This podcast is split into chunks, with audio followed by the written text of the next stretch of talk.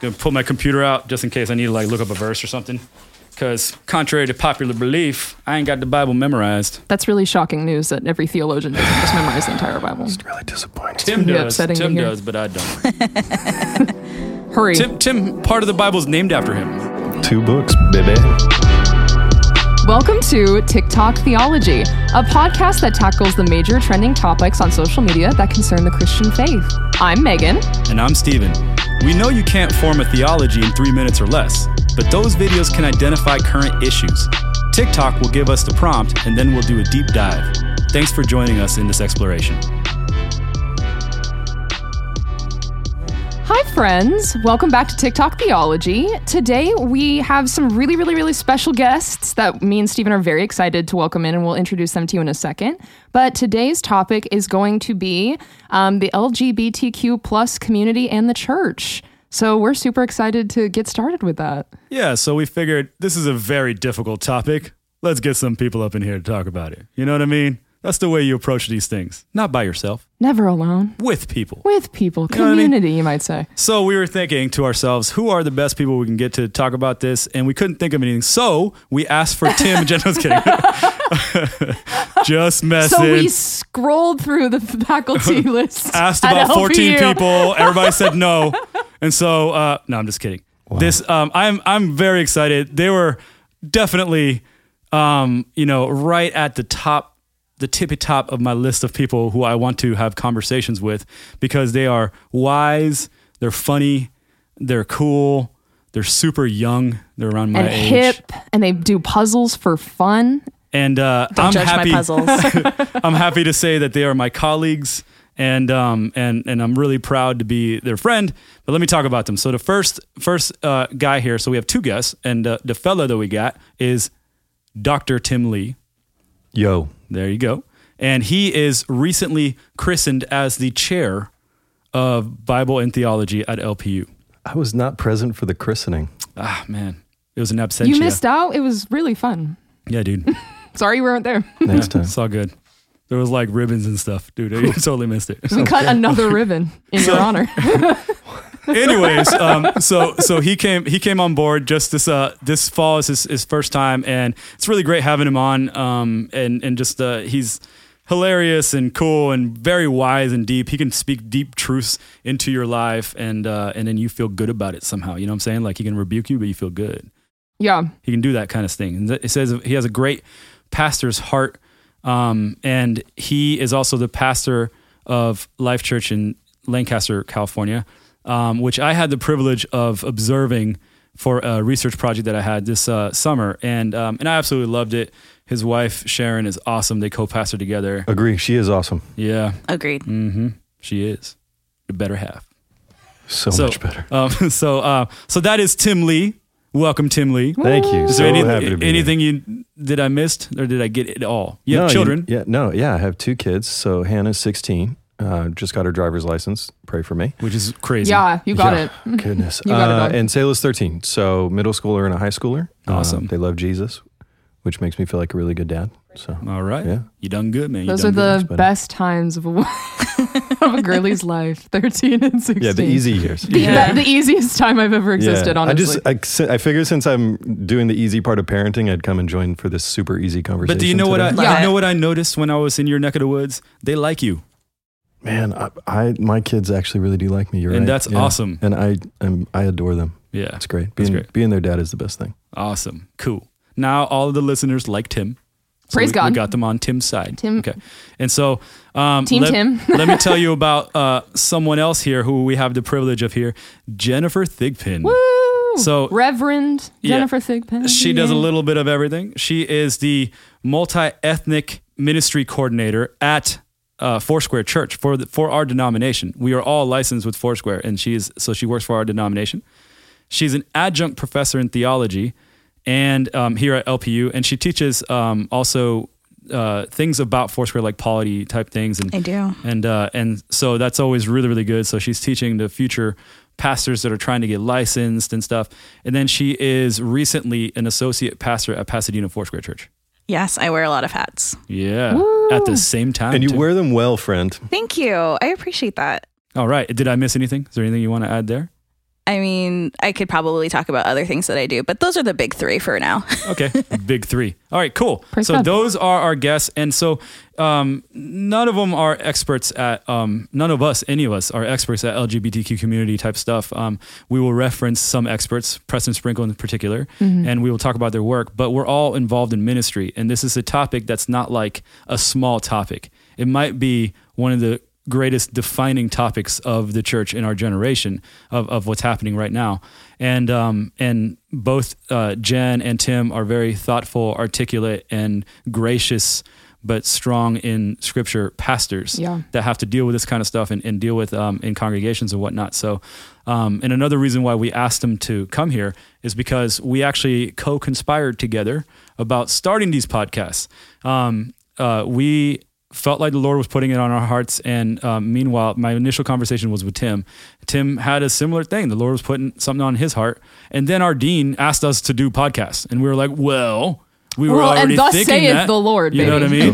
and so we wanted uh, to do co-hosts, and we had um, some interesting ideas. And I thought um, right away about Megan for TikTok theology, and I think you have proven how um, how awesome you are to everybody who listens. And then um, and then uh, Tim thought of Jen uh, right away, and I think that's just going to be fantastic. So they're going to start a podcast that's, that's going to launch in January. It's going to be called How to Church. Yes. So it's it's half to do with uh, um, theology, ministry, and grammar, right? How to church. Yeah. So, Yes. Yeah, we're going to spend an entire episode correcting the grammar of our podcast. That's absolutely my favorite pastime. yeah. I love correcting grammar. All oh, me too. I'm the person who's like asterisk your when I'm texting people. Yeah. Oh, you're that. You're, you're one of them. Great. Amen. You one of them. Great. Yeah, I it is. and I am one of them. it. Someone's got to do it. I was a TA for a while. I'm like, Somebody's someone's gotta got do to hit them with the asterisk your. They're never going to learn, They, it's true. and one day it's going to matter. It's a public service that you're doing. I'm really just It's serving the everyone. Lord's work, really. Megan Lord's work. Praise the Lamb. There it is. oh man. Oh, too many puns. This is gonna be like a four-hour episode if we don't get You're gonna going edit there. the crap out of this. All right, Megan. Um, tell us why why is this issue? I think we all know a little bit, but can Yeah. Mm-hmm. you just put it in words for us why this is such a pertinent issue, why it's trending on social media? Yeah, I think that there you would be hard pressed to find anyone, period, but especially in the church who isn't aware of the nature of the LGBTQ plus community and their relation to Christianity and the church and all that good stuff. And um, we are seeing, especially on TikTok, people who are like coming out in really high volumes and people who are getting exposed to people as members of the LGBTQ plus community younger and younger. Um, and so this has become something that has made its way into the church as people have become more comfortable, you know, living in LGBTQ plus communities. And there has been like a battle almost, I think, unfortunately, between the people of the mem- who are members of this community and Christians. Like a culture war. Yeah, and I and I think that we'll dig into this, but I think that that does a really disservice to both communities. Um, but there's been debates of like, oh, is this the cardinal sin? Like, are you allowed? like, is this like cancel out your faith? Period. Or oh, like your sin makes me really, really uncomfortable, so I don't want to look at it, so you can't be in my church at all. Yeah. Or you know, and so I think that it's we've done a disservice as Christians, you know, in how we've engaged in this conversation, which is why I think that we're here to kind of hopefully draw as much of a bridge as we can because Mm-hmm. the problem or the issue or the conversation it's not going away. Yeah. And I think we need to stop being afraid to talk about it. Yeah. Um so I think that's why we're here today. Yeah, I think we have an imperative to talk about it, right? Like when this- uh, it, when a church doesn't talk about it, everybody gets messed up by it. When Absolutely. people have to confront issues, they don't know how to, they don't have any guidance for it. People that are going through any issues don't have a sense of um, of even their own personhood or, or being or whatever. So it's really really tough. Now, I think this is going to be a topic that's going to come back in multiple seasons and probably in y'all's podcast too, and um, and hit from a lot of different angles Absolutely. in different ways. So I think to delimit a little bit our conversation today, we're going to ask two questions, um, or like two sets of questions, I guess. And the first one's going to deal with what does the Bible say about um, the LGBTQ um, matters, and how then shall we proceed ministerially, right? So let's start with that. I want to go and and Jen, if you could talk to us a little bit. What does the Bible say about um, homosexuality? Um, they're not going to say a lot about certain like like you're not going to see bisexual that term anywhere or No. transgender anywhere in the Bible. Yeah. Um, so, do you see uh, these as exegetically permissible? Like, what what do you what does the Bible say about it? Can you just give us a little bit of background here? Yeah. So when we think exegetically, we kind of start from like where are we coming from, and as a Foursquare pastor, what we believe um, is more uh, is very much in the traditional se- sexual ethic of uh, marriages between one man, one woman, and that anything outside the bounds of that is sexually impermissible. And so, how we address um, what does the Bible say about homosexuality and you know same sex attraction and and things like that really comes back to this this place of what we understand of the created order and really kind of wrestling with um, people through how did God create us? You know, that the redemptive work of Jesus is always trying to get us back to the originality of what God created us to be, who God created us to be. Yeah. And so when we start with that, um, kind of the prohibitions that we see in Leviticus and Romans and other places really kind of respond to um, how is how are we called to live? How how are we invited to live as people?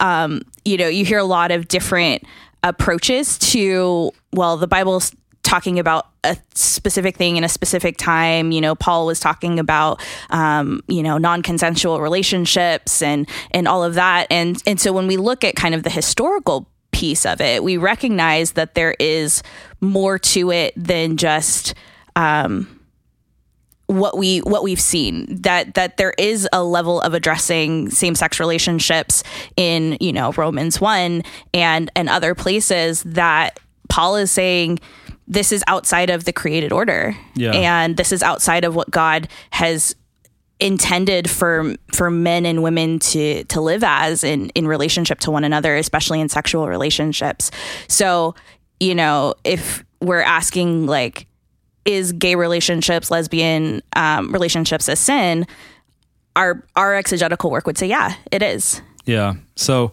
just looking at um, some of the arguments that we would say, and I think what you did was was good. Is like the first question is what is the foundation of who we are, and so it's an identity issue. yeah And the first part of that identity issue is that we are first and foremost created in the image of God and we're Yeah. children of God. genesis 1 and 2 really puts us in that place of Right. this is who we were created to be So that does not answer the gender question, but it gives it a context. It gives it a bedrock, a, a, a thing to, that we would start asking um, questions of gender and sexuality thereafter, right? So, um, so that's really good. So, what do you think about, um, in specific?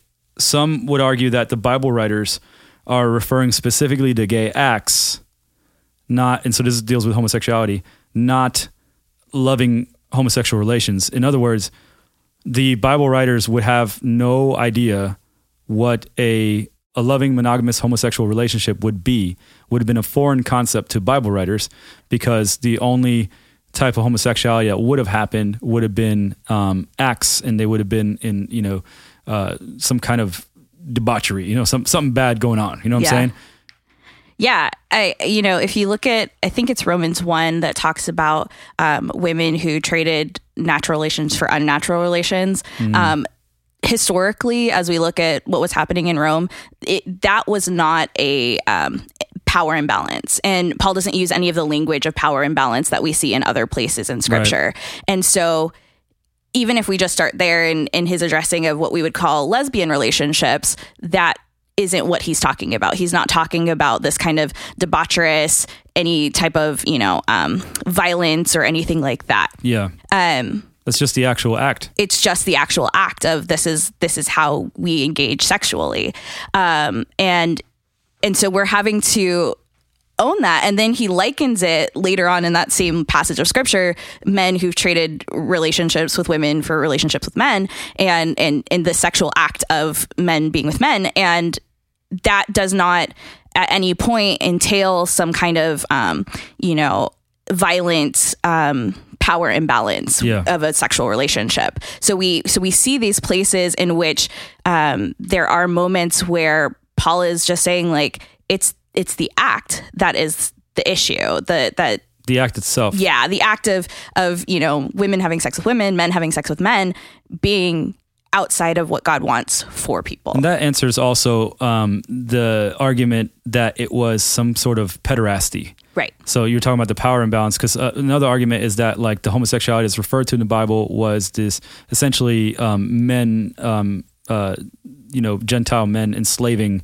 boys and then having sexual relations there. So it would have been peder- pederasty. But like you talked about, it was Paul mentions like specifically Yeah. women having relations with other women and, Yes. and stuff like that. Uh, did not speak towards violence or power. Correct. Okay. Correct. How would you, Jen, like respond to? I think this is what I've seen at least that's gone kind of viral in different spaces is the fact that the word homosexuality was like something that was created thousands of years like after um, the Bible was written. So the claim of like this, the word homosexuality is never in the Bible. We're reading into something that kind of along the lines of what Stephen mentioned, like was pedophilic in nature, and so God's condemning or, or the Bible writers are condemning pedophilia as opposed to homosexuality. How would you respond to that debate of, oh, well, technically the word, I guess, gay isn't anywhere in the Bible. So what are we by building our argument on? And also, just another sidebar um, that only Paul mentions it and not Jesus. Right. Jesus never talks about that. this is true. Um, and so, on the one hand, yes, I would say you're right. Homosexuality as a word was introduced into the English translation um, much later than what we understand um, scripture to be. Um, I tell my biblical interpretation students all the time every translation is an interpretation. And so, how that were how how the Greek was translated into homosexual, um, there was a reason for that based on what the interpreters were trying to do. But that doesn't mean that it isn't talked about, that the concepts aren't there, that that Yeah. there isn't um, one the sense of an imagination for male female relationships being God's created order and and what God wants um, in the bonds of relationships and marriage, um, but also the sense that um, there are very clear prohibitions about sex outside of that kind of given order. yeah, Yeah. it's great. That's good. Um, another argument for um, homosexuality um, as as not being a sin, uh, or another defense of it, I guess, would be that if you apply a sense of progressive revelation to the concept, and uh, often what gets compared to it is that of slavery. So slavery isn't outright condemned in Scripture, um, but then there's also there's a lot of difference on what kind of slavery it is. More like indentured servitude than it is actually slavery on on on on uh, racial grounds. Like Right. the yeah, so that's a big point there. Absolutely. But, um, but even still, so let so the, the argument is slavery isn't outright condemned, but the logic of the Bible says that it should be, and so just the Bible speaking of being in the image of God and then the Spirit of God being poured out all, all flesh is kind of like the last act of Christ before um, he commissioned the church, right? Um, um, to, to carry on his, his work. That is, there is no slave nor free. And this also speaks towards what Galatians 3 8, when, when Paul is talking. And, uh, and we talked about this in, a, in another episode when we talk about women in ministry. He, uh, um, you know, there's a morning Jewish prayer that God, thank you for not making me a woman, woman. for not making me a Gentile, for not making me um, a, a slave. And then, um, but then Paul reacts, which I think is the most egalitarian thing ever written in antiquity at the time. Like, think about the context of when this was written and how. Yeah. But he says, in Christ Jesus, there is ne- or it says, there is neither Jew nor Greek, there is neither slave nor free, there is no male and female, for you are all one in Christ Jesus. And so that's a very powerful statement of egalitarianism, clearly about power relations. Mm-hmm. You know what I mean? All of them have power relations between them, and those are all wiped away by the Spirit. However, the argument can go that if this is a progressive revelation, that the logic of the Bible does say it, and it does say that there is neither male nor female, then wouldn't the Spirit, Pentecost, wipe away these differences of even the, uh, I, I guess the the constructs of marriage that were brought there? What would be your response to that? Yeah, I think in those moments, I start to think about the words of Jesus and the Sermon on the Mount of, you've heard it said, but I say unto you. So mm-hmm. something like divorce is prohibited, but there is accommodations made for it in the law. And Jesus goes as far to say, but that was not what was going for you. Adultery, you know, there were places that had been made, uh, there were accommodations made in culture where Jesus says, if you look at a woman with lust, Yeah. like, and so there isn't this general progressive revelation where everything is getting to um, a more permissive space.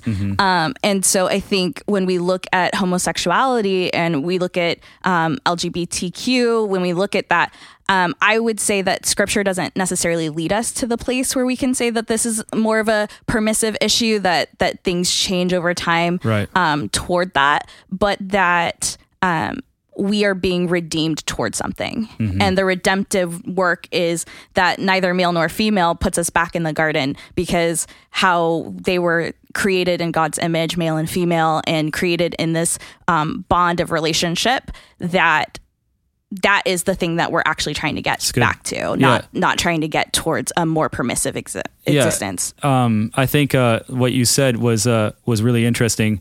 The idea that all things progress towards more freedom isn't there because you can. Like, you talk about Sermon on the Mount, like they were told not to commit adultery in the Old Testament, but then Jesus said, "Don't even have lust in your Right. heart." So that would be more restrictive. Right. Now it isn't. It isn't just a, a point of restriction. I think Jesus was talking about is getting us out of a reality of a, of these sinful cycles. Yeah. But it um, would look like more freedom in some ways, like being freed from lust as opposed to just being freed from adultery. Right. And so I think one issue, and this is going to be like a topic for a whole other day, I'm literally writing a book on it, is that in the West, we have a completely different sense of what freedom is than what the Bible says. Yes. We have a a a sense of freedom that's autonomous freedom based on the classical liberal tradition, where the Bible always talks about freedom in covenant, which is totally different. Yes. So that was really good. But Tim, what do you think? What do you think about um, what Jen is saying, the brilliance that she is um, imparting upon us? Yeah, I mean, first of all, yeah, brilliant. I think um, it, when when you look at the idea that you have this kind of progressive freedom towards, uh, you know, well, we should not have slaves. Uh, you know, there's no male, female, all of that stuff. First of all, that wasn't talking about our sexual relationships, and so to pull that into the context of a conversation that was not being had in that moment is theologically dishonest. Amen. Um, I think we also have to, and you were sort of touching on this a second ago, Stephen, that that to say that this one area people should be more free, um, also therefore implies that every other area of limitation in order to live a holy and righteous life, therefore also like throw off all those constraints as well. It's hard to apply that logic You- and like like yeah. why are you specifically applying that logic here? Correct. Yeah.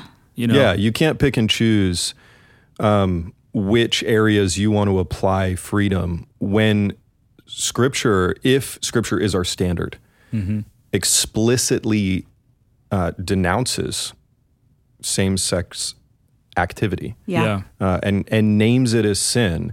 So the narrative of Scripture is moving towards freedom and the end of slavery. but And- freedom in covenant. So like even covenant, that yeah. for for instance, like being not a slave is because you are a covenant partner with God. Yeah, and you can apply the same thing to the uh, egalitarian conversation. Exactly. You cannot take that logic, therefore, and just jump that over to your sexuality. Exactly. Correct. Exactly. Yeah. Yeah. Correct. It's just dishonest to do it. I also think that we where we get really tripped up is the fact that Paul's not only and solely condemning homosexuality; he condemns sexual immorality. Period. Yes. Correct. It's not just anybody engaging in homosexuality. It's if you're engaging in any sexual activity outside of the design covenant in which sex and sexuality is meant to exist, then you're sinning. Period. Yeah. It's the same way that we would condemn adultery in a heterosexual relationship. It's the same way we would condemn premarital sex in a heterosexual relationship. It's Exactly. not homosexuality sin versus heterosexuality That's sin. It's sexual immorality, sexual sin, period, Yes. is what God condemns. And I feel like we've gotten tripped up in this gay, sex is worse than any heterosexual sexual sin. And that's not what's being communicated. It's both and. Yeah. Both are wrong. And so it's hypocritical to say, oh, well, heterosexual people can like, you know, have adultery, like do adultery and have sex before marriage, but, and they're fine. But It's if you're having, if you're having gay sex, then you're burning in hell on sight. And so we're really, we've really gotten tripped up in this hierarchy of sin. Yeah. And, and we are shown over and over in the New Testament, especially, that it's sexual morality that's the issue. Yes. Yeah, when they um when we are talking about one type of sexual sin is worse than the other, like it is very very clear that we are inserting our uh, cultural taboos into it. 100%. So it is way more socially acceptable for a womanizing man Yes. to with charisma Yes. to be seen as even a heroic figure in our society. Yes. Yes. Whereas, um, although the Bible says it as a sin, bro, you are sinning. You are doing wrong. Yes. you know? Or, or is getting removed for cheating on their wives, and everyone's like, but he's such a good guy. yeah. And but we the there's somebody over in the corner who's who's struggling with same sex attraction, has engaged in in gay relationships, and we are so quick to be like, no, But the problem is, is um, both of these are handled incorrectly. a hundred percent. And so, and that's, and I think now we're getting into the next question, which is a ministerial question. So, if we take what Jen is saying to be true, which I do, and I think we all all, all in here do, and I think this is uh, um, how I uh, how I interpret these passages. It's like you just can't make Paul say stuff he's not saying. Yeah, but we have a really like bad habit of doing that. We really do. very much so. And and so so the Bible says what it says, and we hold it to be authoritative. Um, so that is that is a foundation that we have. Yet now we need to go to this another the, the next like really really stinking important thing is how poorly the church has dealt with these issues. How poorly the church has has has treated uh, members of society that are homosexual, that are Yeah. that uh, part of the LGBTQ community, how they have disenfranchised and demonized and um, and recognized this, uh, causing double standards, causing hurt, and all sorts of stuff like that. yeah. So, th- two things can be true at the same time. It can be true that the Bible sees this as a sin, and that we affirm what God says through Scripture is uh, is a sexual um, ethics is supposed to be a, a, covenantal relationship between a, a man and a woman in marriage, and that and and them and all the rest of us being in covenant with God. We we know this, um, and but we can also affirm that people should be treated with compassion and dignity and respect. 100%. And what I get bothered by so much is like as soon as you say the word compassion uh, towards one of these social issues, people deem you as liberal, progressive, Yeah. or something, which is so goofy. You're saying the words of what Jesus told you to be towards people, and then you're you're called some kind of a political thing. Well, you can be compassionate and loving to a sinner without affirming the sin. Exactly. And I feel like we are really bad at doing that. So we, I think well, let's let's talk a little bit about that, and I think that's going to be um, uh, in in many ways the more significant issue. Not that the other issue isn't significant, but like I feel like we kind of knew this. We just needed to, to like kind of state it. Whereas this one, it's like somehow there's some major confusion about how to how to act, you know. And so Tim, can you talk to us? This next question: How then shall we proceed ministerially? And I'm going to ask a couple questions just to, so so you can just kind of talk about it. If there is an agreement that this is a sin, which I think we do, the next question is how then shall we live? Is it a sin, as in this is an effect of the fall, right? And so we need to navigate that. Is it an unavoidable predisposition? And then we'll get into okay, if this is the nature of it, then how do we react? So Tim, could you speak a little bit towards like in what way is this a sin? Like we know it's the act that we talked about and we know that the Bible condemns that, but like is it like a, a heart posture? Is it like wickedness? Is it a, a a predisposition because of the fall? Like, can you talk a little bit towards this this stuff? Yeah. Uh, so Um, my area of expertise is in spiritual formation. So that's sort of the language that I tend to use. So I find it helpful to frame the conversation in the context of malformed desires. Hmm. Hmm. So sin is any time that I take action to create a world in which my malformed desires win the conversation of right and wrong between myself and God. It's good. Uh, so so I desire to now. I mean, we we're talking about like sins that we don't call sins, right?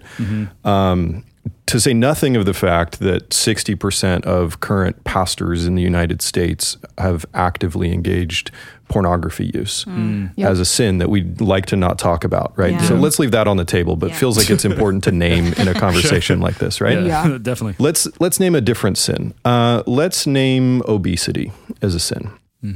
Now, uh, there's a whole nuance of conversation in that. But if my malformed desire is um, is leading me to the abuse of the body that God has given me, if I'm an embodied being and I want to honor the temple of my body, then when I create a world and then create habits where I get to dictate what happens with my body and I get to drive that, uh, and I go, God, this is just the way that it is, uh, deal with it Mm-hmm. then I've fallen into sin. Um, but that's also to say someone might have like a thyroid issue or some, you know, like there could Yes. be like a medical reason why. Correct. So, and that could be speaking towards a disposition because of the effects of the fall. So here's where we have to clarify where the sin comes in. The sin doesn't come in because I have a desire. I think desires were in the garden. Mm-hmm. Otherwise, Eve would have never eaten the fruit. Right. She the the the Satan comes in and plays with the desire that was already there in Eve's heart Yeah. and twisted it to get her to fall into sin mm. through the temptation. So the I, I really wrestle with the idea that that malformed desires didn't have potential to exist in the garden. Mm. Mm. Otherwise, we would have never left the garden. Yeah. Yeah, Right? That's Right. good. So the question of sin is what do we do with our desires? Not are your desires bad? The, the answer, Megan, you have desires that are bad. Welcome to being a human. Absolutely. Right? This mm-hmm. this Yeah. is just part of the conversation of being human. Yeah. Right. So I think it's a much more interesting and important conversation to have when we talk about the result of the fall. Yeah. To say that that sin is what we do with mm-hmm. my malformed desires. Or maybe I'll just say my desires, because most my desires as a human left to my own devices are going to be malformed. Mm-hmm. Meaning less than holy, as we're mm-hmm. called in First Peter, right? Your God is holy, therefore be holy. So so I fall into sin of all kinds. I I just recently was praying. Sh- Sharon and I were uh, in the church and we were praying through the Lord's prayer, and all of a sudden the Lord convicts me of this place where I had judged a person in my life, and I'm like, oh my gosh, I had this desire to be right, and I they made a different decision, and and I fell into the sin of judging them and then distancing my relationship with from them because I didn't like the decision that they had made. Right. Yeah. Yeah. So I wanted to be right and therefore comfortable, Mm-hmm. and so I fell into sin. So I, I know that feels like a big giant rabbit hole, No, but, it, yeah. but it feels like you have to gotta put frame the it. Uh-huh. conversation onto the ballpark that says what we're really talking about is what do you do when you want to do something, and who gets to decide what you do. Yeah. Mm-hmm. So the Christian conversation about desires is I lay my life down so that God gets to decide what I do with my desires. But also, when you lay your life down, then you start desiring what God wants, Right. what God desires as well, Yes. as we're formed into his image. Which, Stephen, is a wildly important thing to say because, I mean, so let's let's back this up. No gay person got saved because they stopped having desires for people of the same sex. yeah. Mm-hmm. They got saved because Jesus died on the cross mm-hmm. and rose on the third day. Yeah. And the atoning work of salvation saves them by them placing their faith in Christ. Yeah. Right. Not because they stopped wanting what they wanted. In, a, Yeah. in, a s in, in, in relation to their sexual orientation Yeah. or desires, right? Yeah. Yeah. So it, it always comes back around to uh, the desires that you have, and are you going to give those desires over to God? Are you going to let God determine your actions and it, as we're in covenant, or are you going to let your flesh determine your actions? Who are you going to be subservient to? You're going to be subservient to flesh, or you're going to be subservient to God? Right. Which on a on a macro scale, every Christian should ask that question in the morning, and then refl- and then reflect on how they did Absolutely. before they go to sleep at night. Yeah. Yeah. Regardless of gay or straight. And that speaks to Megan's point. that Correct. these are all. It's all the same thing. The, the sins are all like that, and and even non-sexual sins. Yeah. You know what I mean?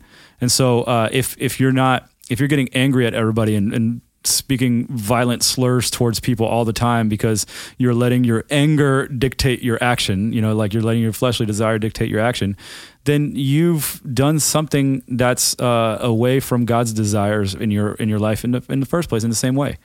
So yeah, I think that's an important framework. Yeah. So so then I, I think to kind of land the plane on the on the first part of that question that you asked, I, I think that we could say that the ministerial response should not begin with an outright expectation that that gay people stop having the desires that they have. Right. Mm-hmm. I think the conversation about their desires isn't even the place to begin. That's Right. important.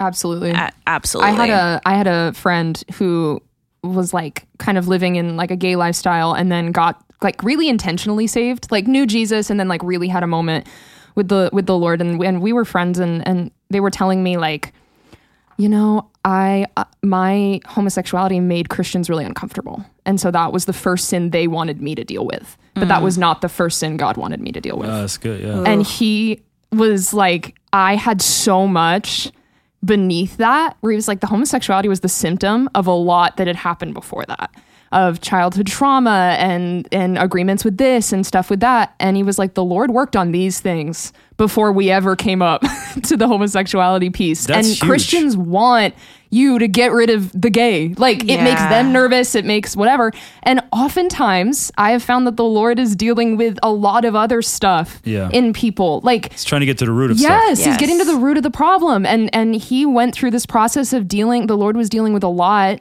that eventually. He, the same sex attraction lessened and and he was and he's like he's still working through stuff but it was that process of god didn't want to deal with my sexuality sin first. There was other stuff but mm-hmm. we want god to deal with their sexual sin first. Yeah. and and we need to we need to be willing to hear like if they're pursuing you know a, a life that is after the lord we can't impose on what okay well you need to deal with this first. Yeah, and, and and I think there's so much of the church needs to have a reconciliation with, um, uh, coming back around to the idea the idea of desires. We need to reconcile God's desires yes. With our own. yes. The church is guilty very often of making a list and saying these are the things that you must do, mm-hmm. and if you don't do these things, then you can't be one of us. yep mm. And Jesus said, actually, there's a really good chance that none of those things are on my list. Right. Right. yes I mean, the the not to turn this too much into like a sermon point, but like, wouldn't Je- on, wouldn't. Jesus respond by saying, like, I'll uh, throw your list out. Like, I put you on my list, Yeah. Yeah. and then I died for you, yes and we'll work out all of your stuff if you would come alive by placing your faith in me. It's good. And that coming alive is very much in the Pauline sense. Like, I have been saved, I am saved, and I am Yes. being saved. Yes. Mhm. Well, I, I, I was a sinner. I was saved by grace. Mm-hmm. I, turns out, still suck at being perfect. yes And you're still being saved. and I'm Yeah. still being saved. and all of us do but i feel like christians can sometimes like just because our sin doesn't outwardly look like something Yeah. that We can just- hide it. that we can hide it How wildly unfair is that? How So unfair, is that? Like all of us straight Christians have sin that we're not talking about, but because I can see your sin, Right. I'm going to judge you for it. Yeah, sanctification's fine when it's progressive for me because I am straight, but it's not okay. It's for not you okay for you. on the other side of that. Like that's so unfair. Absolutely. I think there's also a point of like when we think of compassion, it is very, very not easy. Like I can't imagine it. You know, what I mean, like I don't, I don't have, I've never had homosexual desires. I can't imagine what it is to have that fight in my entire life, always, every day Yeah. you know and so and so when we have compassion for towards people it's like it's very difficult for them this is why um, some folks when they try to reconcile this and their love of god and stuff they can actually have suicidal thoughts and um, and really kind of like they be brought to these things because this is such a difficult upfront thing that they're dealing with every single day Yeah. of their life Oh, my friend has like I get wrecked often talking to him because I'm like the what you have to set down at the foot of the cross every single morning. It's so much Like greater I than am what we so do drawn closer to the Lord by how you live, knowing that you're giving up something every single day and I will never understand it. And it calls me to more to watch how he's living because of what he's processing. I I think there is a, a, a hopeful thing there, though, Megan, because it's that's actually the the open door of invitation. Uh, number one, what you just said is you're in relationship with a person who uh, who is wrestling, and and good for you for be for holding that friendship and being the kind of person who can welcome in love. But isn't that also on the other side of that door an invitation to say, "Come and help me walk through this"? Right. Um, I, I think the the conversation you immediately say, "I can't, I can't understand that. I've n- I've never wrestled with something like that." Stephen, you were saying the same thing. Although I know what it feels like to be an angry person, Sure. and if we say that there's a certain point where God says, uh, I, I'm actually not making a list and putting it in order of which sins are Right. worse than others. Um, I mean, my therapist told me very clearly, you have permission to be angry. The question is, uh, what are you going to do with it? Yeah. This is the biblical model, how, do right? you, how do you aim it Yeah. What do you do? The Bible says, be angry and do not sin. Right. So I've had to reconcile what it looks like for me to be a person who has a an issue with anger. And if mm. I don't ask myself the question every morning, what am I going to do to be a disciple of Jesus and go go to bed at night going, was I a disciple of Jesus today? Most of the time in the ensuing hours that I am awake, mm. I will get angry at something because this is my left to my own devices, not surrendered to Jesus sort of conversation that I wrestle with. Mm-hmm. Yeah. So I say all of that to say, Megan, for you and your friend, for example, I think this is a great ministry opportunity mm. that we should um, maybe, if we can level the playing field and say Tim's anger is just as much of an issue of sin Yeah. as Megan's friend's sexuality conversation. Submitted to the feet of Jesus, he can do what he wants to do with both of those Yeah. sin issues, good. right? Um, the I, I was just looking at uh, first First Thessalonians four. We're told God wants us to be sanctified. And he goes on to say, so don't let any sexual sin into your life. Like deal with that. I think it would be reasonable for us to say, if God's desire is for me to be sanctified, I know what it feels like to be unsanctified in my issues. Yeah. I can use that then to elicit empathy towards a person. can have solidarity even if it's not the same issue. Yeah. Right. At the end of the day, you know what answers uh, the same sex conversation with a person who's genuinely wrestling with that and a person like me who wrestles with anger as a sin issue recurringly in my life hmm. is love. Yeah. Love. You know what I'm looking for is to be loved. What I want the church to do is to look at me, a, a guy who's 39 years old, who's had a, a history of, of issues with anger, and say, Tim, we know why you're angry. You're, you had a broken relationship with your father, and you had a history of father figures come into your life and then recurringly just be distant from you or fail you, and that reinforces this idea that that the world is a untrustworthy place. I'm an, Yeah. I'm angry about that. Like and I bring a, that to and Jesus. you're a British football hooligan. yes, I'm a British footballer. So, like, of course, I'm not actually a footballer. I'm a football fan. But uh, we should clarify that before anyone expects anything with me if they see me outside of this podcast. But, uh, it's a lot smaller than I expected. but, but all of that to say, the answer to all of our sin issues is not reason. Right. And it's not even at the risk of sounding like a terrible person on a podcast about theology. It's not what does the Bible say about your sin issue? 100% agree. right. It's what does the Bible say that Jesus did because he loves you? Yes. Mm. This this has to be the ministerial question. Those are the things when Christianity gets very complex sometimes and then it gets very, very easy sometimes. Yeah. Love the Lord your God with all your heart, mind, soul, and strength. Love your neighbor as yourself. Yeah, it's clear and simple and then wildly difficult to respond to and live out. Right. Yeah. Yeah. Here's one thing um, that I've I've thought, and I've I've mentioned this to class classes several times when we start talking about um, how we treat people. So I think that in society, in in our church and stuff, we have this sense where we always want to speak truth to a situation, and we're like, we want to reaffirm and reaffirm and reaffirm that we think homosexuality is a sin. Like, yes, I understand that, okay, but like sometimes it's out of fear, and the way people come about it and approach it is so hateful. Mm-hmm. This is you know you ever heard the the the saying that said um, truth without love is brutality, love without truth is sentimentality. I actually think that's actually a little wrong, a little misguided. If you think about this, truth without love is impossible. If Jesus Christ is the way, the truth, and the life, then that would be an impossibility. You may be saying a fact, a factual thing, but truth speaks something beyond the fact. If I were to tell you homosexuality is a sin, and I screamed it at you and yelled at you, and I and I demeaned you or belittled you when I said it, what I am saying with implications is homosexuality is sin, and I hate you, and God hates you too. Mm. But what is the truth of the matter? Mm. The truth of the matter is homosexuality is a sin, but I love you. God loves you too, and I will be there for you. Yep. Yeah. And that's a completely different thing. Mm-hmm. So you said the same fact, but only one of these was speaking truth. You know what I mean? That's such an important distinction between facts and truth. And I think we've gotten so wrapped up, and especially in the last few years where everybody's a keyboard warrior, right?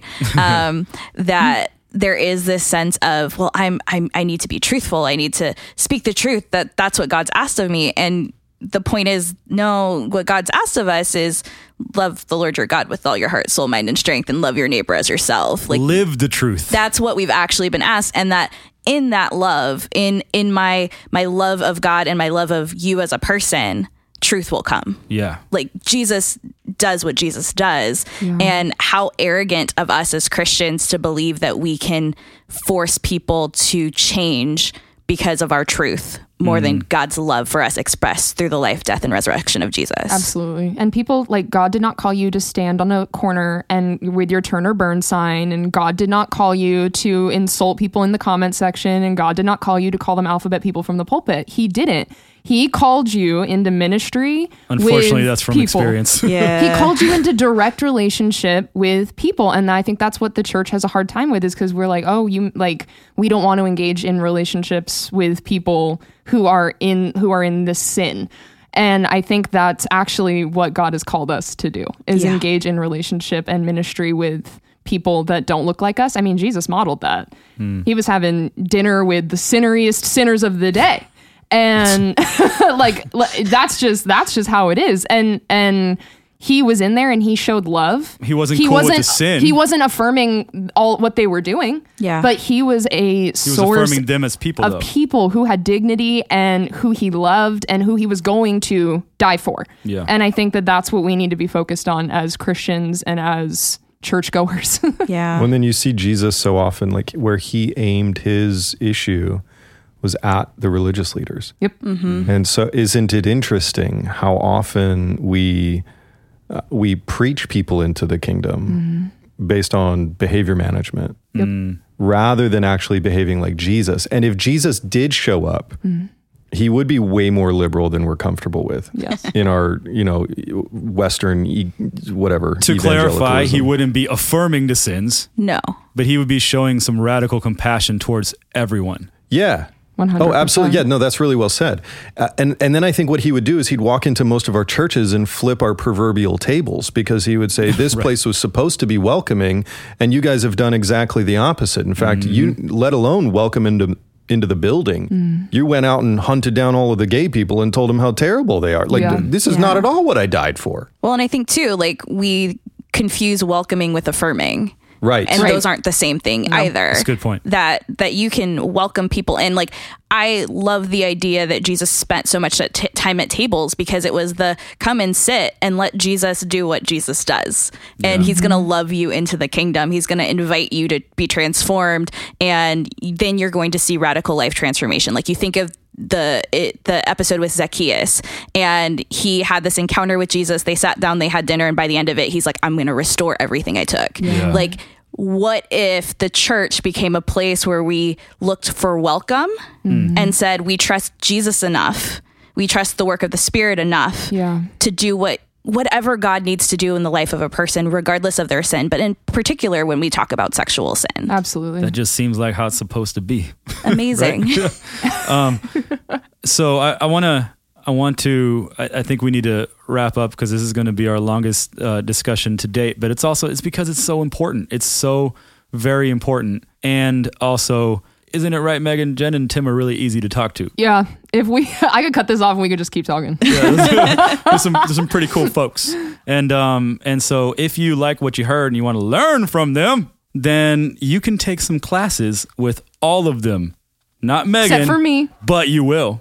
I can feel this. Yeah, let's she'll do it. be she'll be a professor here one day. Word. Um, so we are all part of the School of Theology and Ministry, and uh, Tim and I are both chairs in it. I do worship arts. He does theology ministry, but we, you know, we we teach a whole bunch of stuff all throughout the different courses. So, and we love having conversations. So, even if you are not here with us, please do have conversations with us. Talk in the comment section, whatever.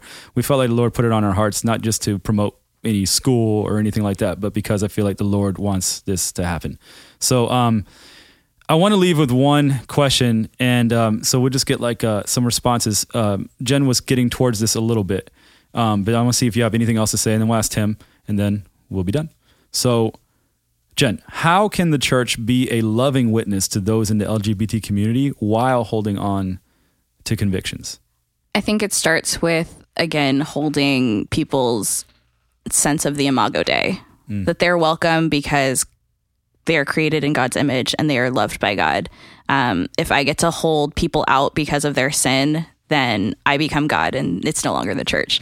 Um, so I think it, it really just starts with welcome, learn people's stories, sit with them, and be willing to trust the work of Jesus that he finished it and that whatever that looks like their journey is, that you just commit to walking with them in it.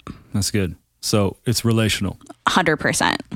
All right, Tim, what do you think? I don't know that there's a better way to answer that question than what Jen said. You don't have to outdo her. You can just I add. would, you know, the only thing I He's would going add to to try, it- though. and then and then I, I want to plug something. Is the only thing I'd add is coffee. Um, Amen. that these conversations are best done uh, uh, imbibing a good cup of coffee, or uh, or sharing a meal together. Um, in That's biblical. that is Yeah. biblical. Uh, Preston Sprinkle's books on this topic are so wildly good, and I think it's in A People to Be Loved, where he tells a story about a friend of his who her model when somebody asks, um, "Can I go to your church if I'm gay or if I'm a lesbian?" Um, her response is, "That's a really important question, and I want to answer it. Can we spend four hours together getting to know each other so that I can hear your story before I begin to answer that question for you?" So long time and relationships. Mm-hmm. Hmm. That's good. So you're not dismissing people. You are giving them the credit, the worth of your time that they need. And I think that speaks a lot, right? You, we're not dismissing you. you we're giving you our attention. Yeah. Yeah. And, uh, and, and I think that's, that's an important thing. That affirms a person, that affirms a, a human being. Even when there's difference, even if we come at a different place, if you can still feel loved, respected, and dignified by our conversations, then I think we can get places, right? Yeah. And we can be a good witness. Well, thank you so much, guys. This is a really important, such a beautiful conversation. We all need to have it. It's difficult, but it's okay to have difficult conversations. And it's okay to do it, but we must always remember in all things love and have this kind of demeanor that will show people dignity and love and respect. And um, and I think you guys demonstrate it so beautifully. So thank you, thank you guys for coming up on here. Thank you. Thank you. All right, we'll see you next time. See ya.